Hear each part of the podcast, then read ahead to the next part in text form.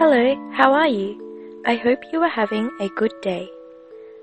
My name is Chanel, and I will read you a short story from Brisbane in Australia.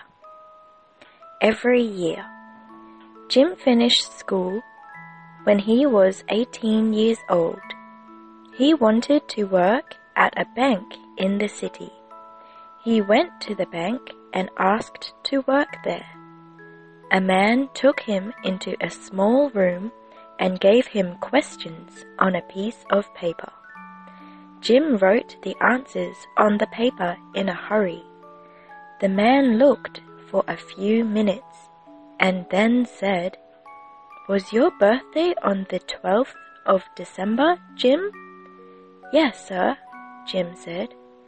"Which year?" the man asked. "Oh, every year, sir," Jim said. Thank you so much, Chanel, for reading the story to us. Isn't that cute? I couldn't help myself by laughing. Cute, Jim. Hi, this is Shane.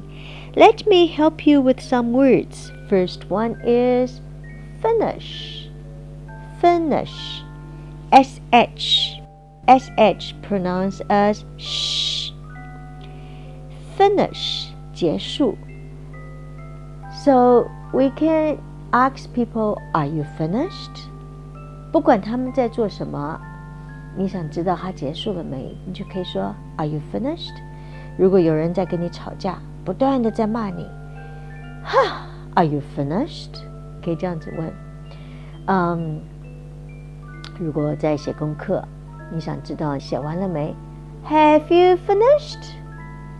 或者是也可以说 "Are you finished?"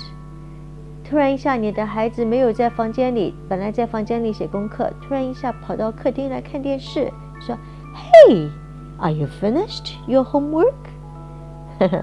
所以这个字经常会用的 finish。 18是 beautiful 18 18 12th December, so it's quite nice. Jim is double 12. Which year?